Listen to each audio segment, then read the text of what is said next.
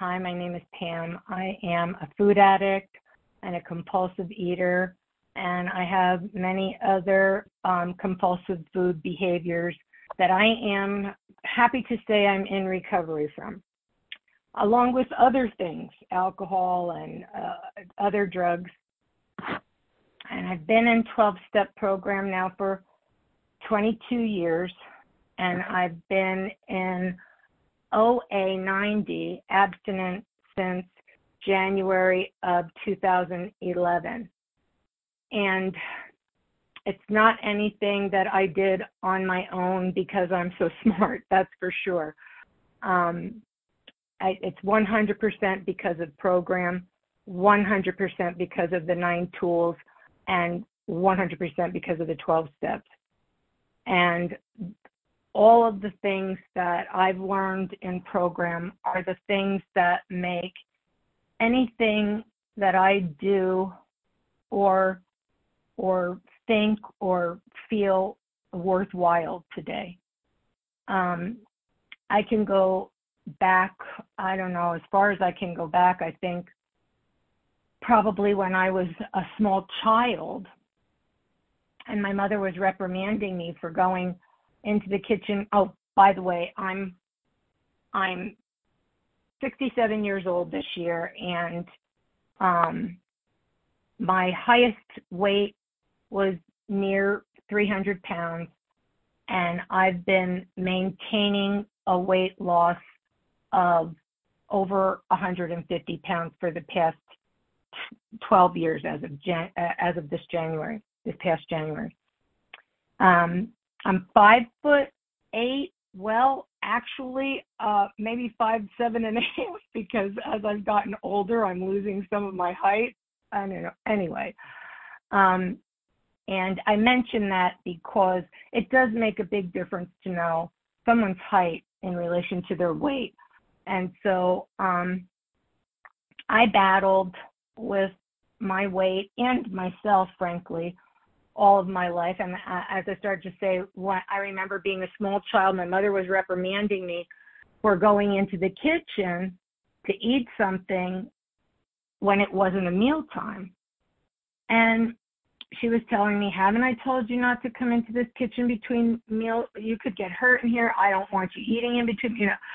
And it was just like in the cartoon when the parent is talking and the kid's listening, and it was just like blah blah blah blah blah. And I, all I was thinking to myself was, I'm gonna learn how to how to be more sneaky so I don't get caught.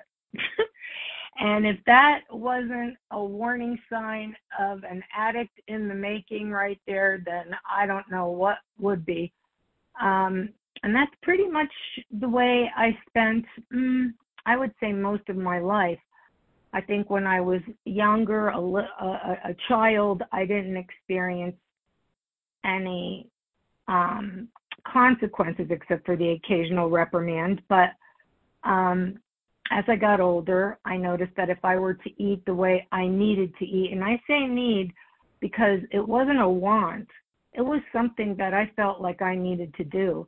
I used to feel a lot of my emotions with my my stomach like any kind of of um saying that you can think of stomach in knots stomach jump stomach turns stomach butterflies in my stomach any expression like that that you can think of i know exactly what it means because that's how i used to feel things and i kind of thought that maybe i don't know i guess i thought eating gave my stomach something else to do besides feeling.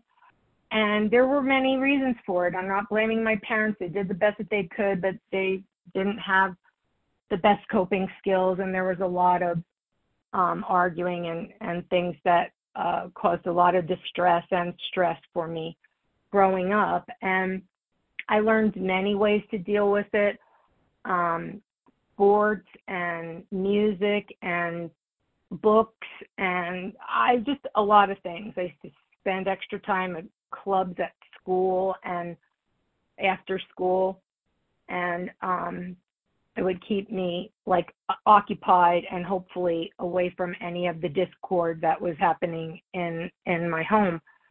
And um so again, I was, but the main thing that was always right there was the eating, and it used to calm me down, and that's what I wanted. It was like a coping mechanism or skill for me, and then as I got older, like I said, the way I needed to eat, I noticed I would gain weight, and that was like the worst thing that could happen.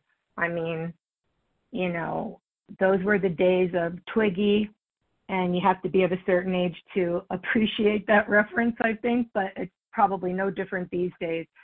And um, in some way or other. And she was very, very thin, very, very famous.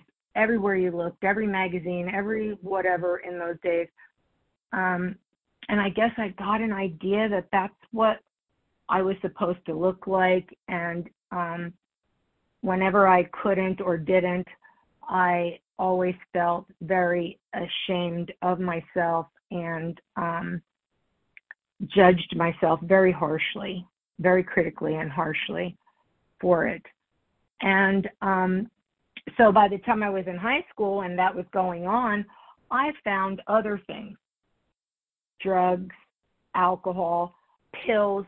In those days, they used to give out diet pills like no problem. Um, even when I was like 18, I could go to the doctor and pay for a visit and get a prescription. And um, everything I did was sort of centered around my body image, which was very, very distorted, like whatever they call dysmorphia or whatever. I definitely had that going on because I always thought I looked so big. And now when I look back at the photos when I was younger, I was a very normal sized body. And I feel so sorry for myself as a young girl that I was not able to see that. It was very painful and, and stressful for me. Uh, I don't know, but like I said, I had a distorted body image for whatever reason.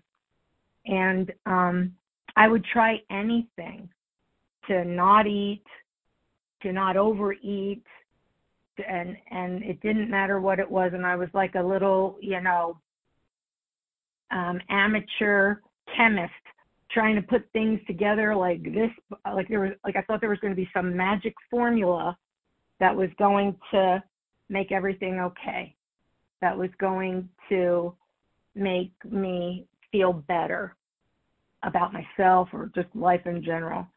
And the um, diabolical part of it was that it did work for a moment those things all worked like i always thought it had to be more food more alcohol, more marijuana or something else, fill in the blank, more uh, men, more money. Oh, that was, you know, there was just always something. And for a little while, it would, I would feel better. But as far as I could get on my own was, well, when it wore off, was, well, I guess I need more of it more often. And that's all I that was all I could figure out on my own. So um that was basically my whole life. I mean, I had, you know, school and jobs and then married with, you know, children and a home and I don't know, just life, a life. But it was always like a lot of times those things seemed like an interruption into this life that I was living in my head with food and eating, like what I was going to get, how I was going to get it, where I was going to eat it, if it had to be secret, if it was okay to do it in front of people, if um, it was going to be too much, if it was going to be not enough. So I had the whole range, everything from not eating like for days, like I was lost in the desert or something, and um, to binge eating, binge eating or just you know constantly eating when I couldn't stop myself at all. I couldn't stop myself sometimes, and like most of the time actually, except the times when I wasn't eating at all, and everything in between. Uh, diuretics and laxative, like anything I could get my hands on that I thought this was my life. In my head, I just had like this battlefield, and then everything else was like, oh, I have kids. Oh, I got to go to work. Oh, I got, you know, I, I, there were interruptions almost in this life I had going on in my head with the size of my body and how much I weighed and the size of my clothing and what I was going to eat, what I was not going to eat, how I was going to eat it, how I was not going to eat it. This was just a constant battle. And then it was all the other substances too. And I'll cut to the chase when I ended up in rehab when I was about 45, 46, and I put down the drugs and the other and alcohol, you know, that stuff. And I and it was on with the food. It was like I was eating everything I hadn't eaten for 30 years. And I gained weight so rapidly, like, and I was dieting.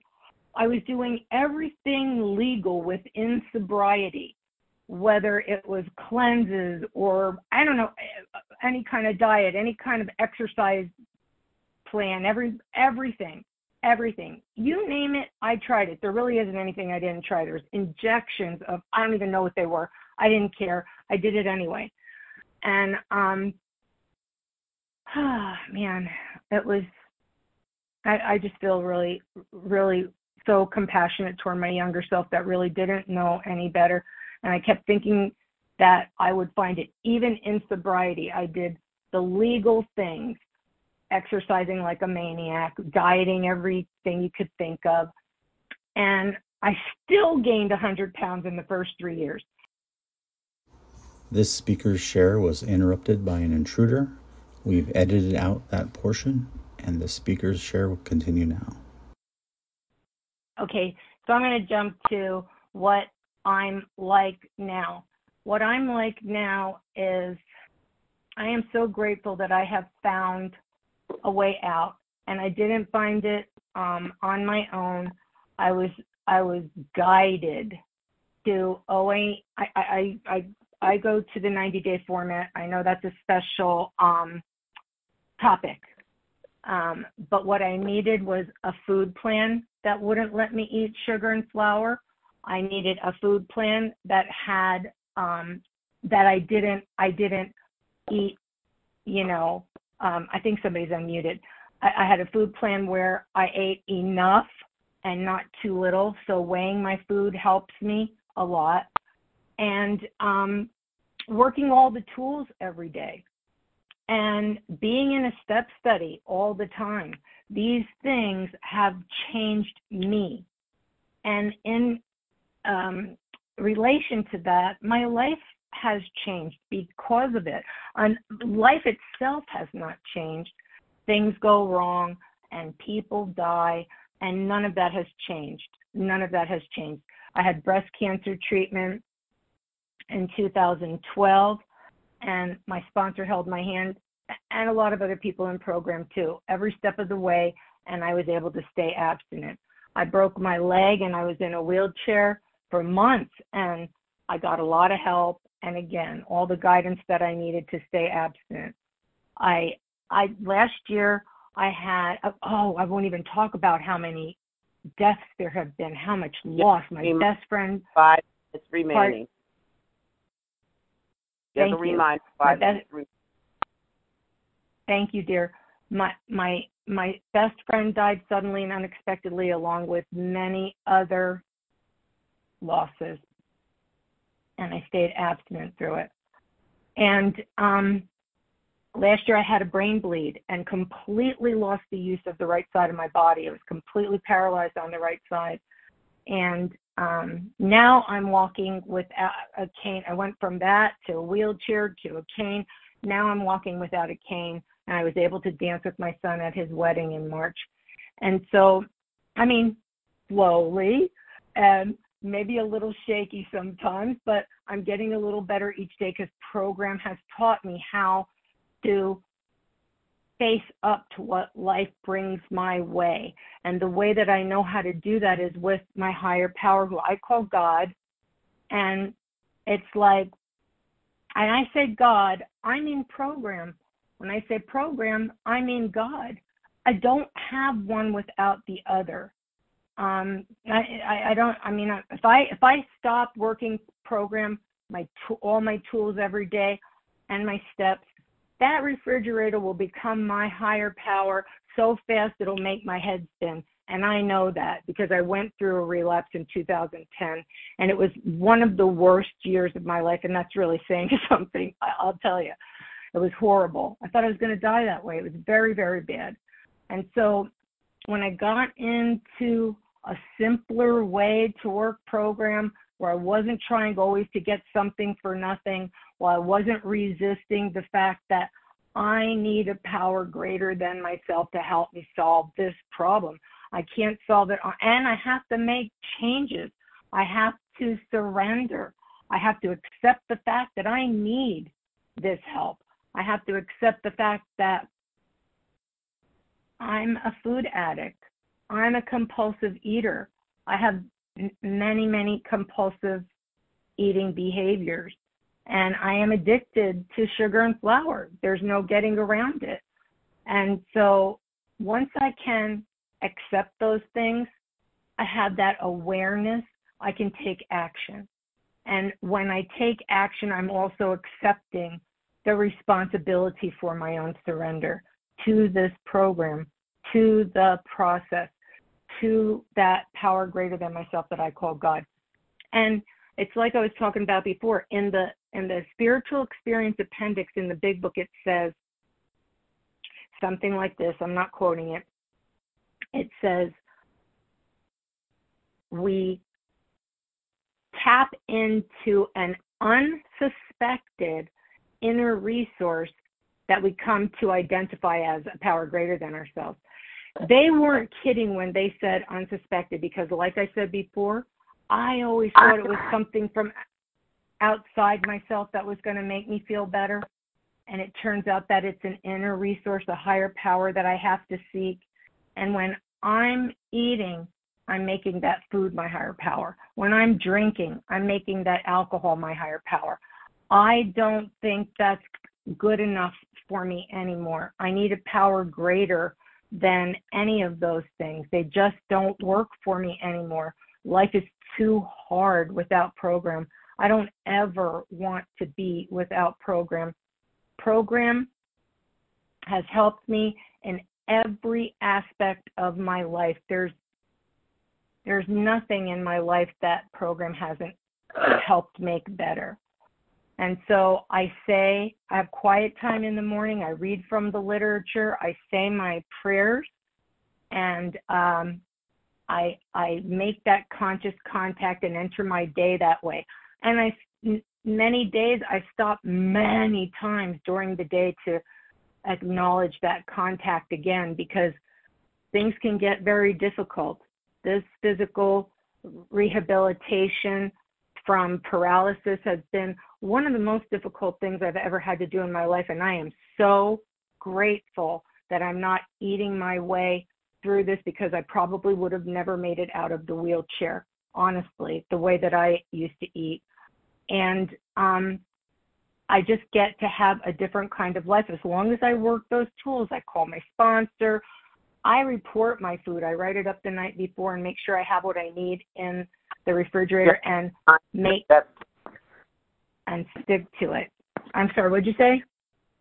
That's 20 minutes, gentle reminder. Okay, thank you. And I have three committed meetings a week.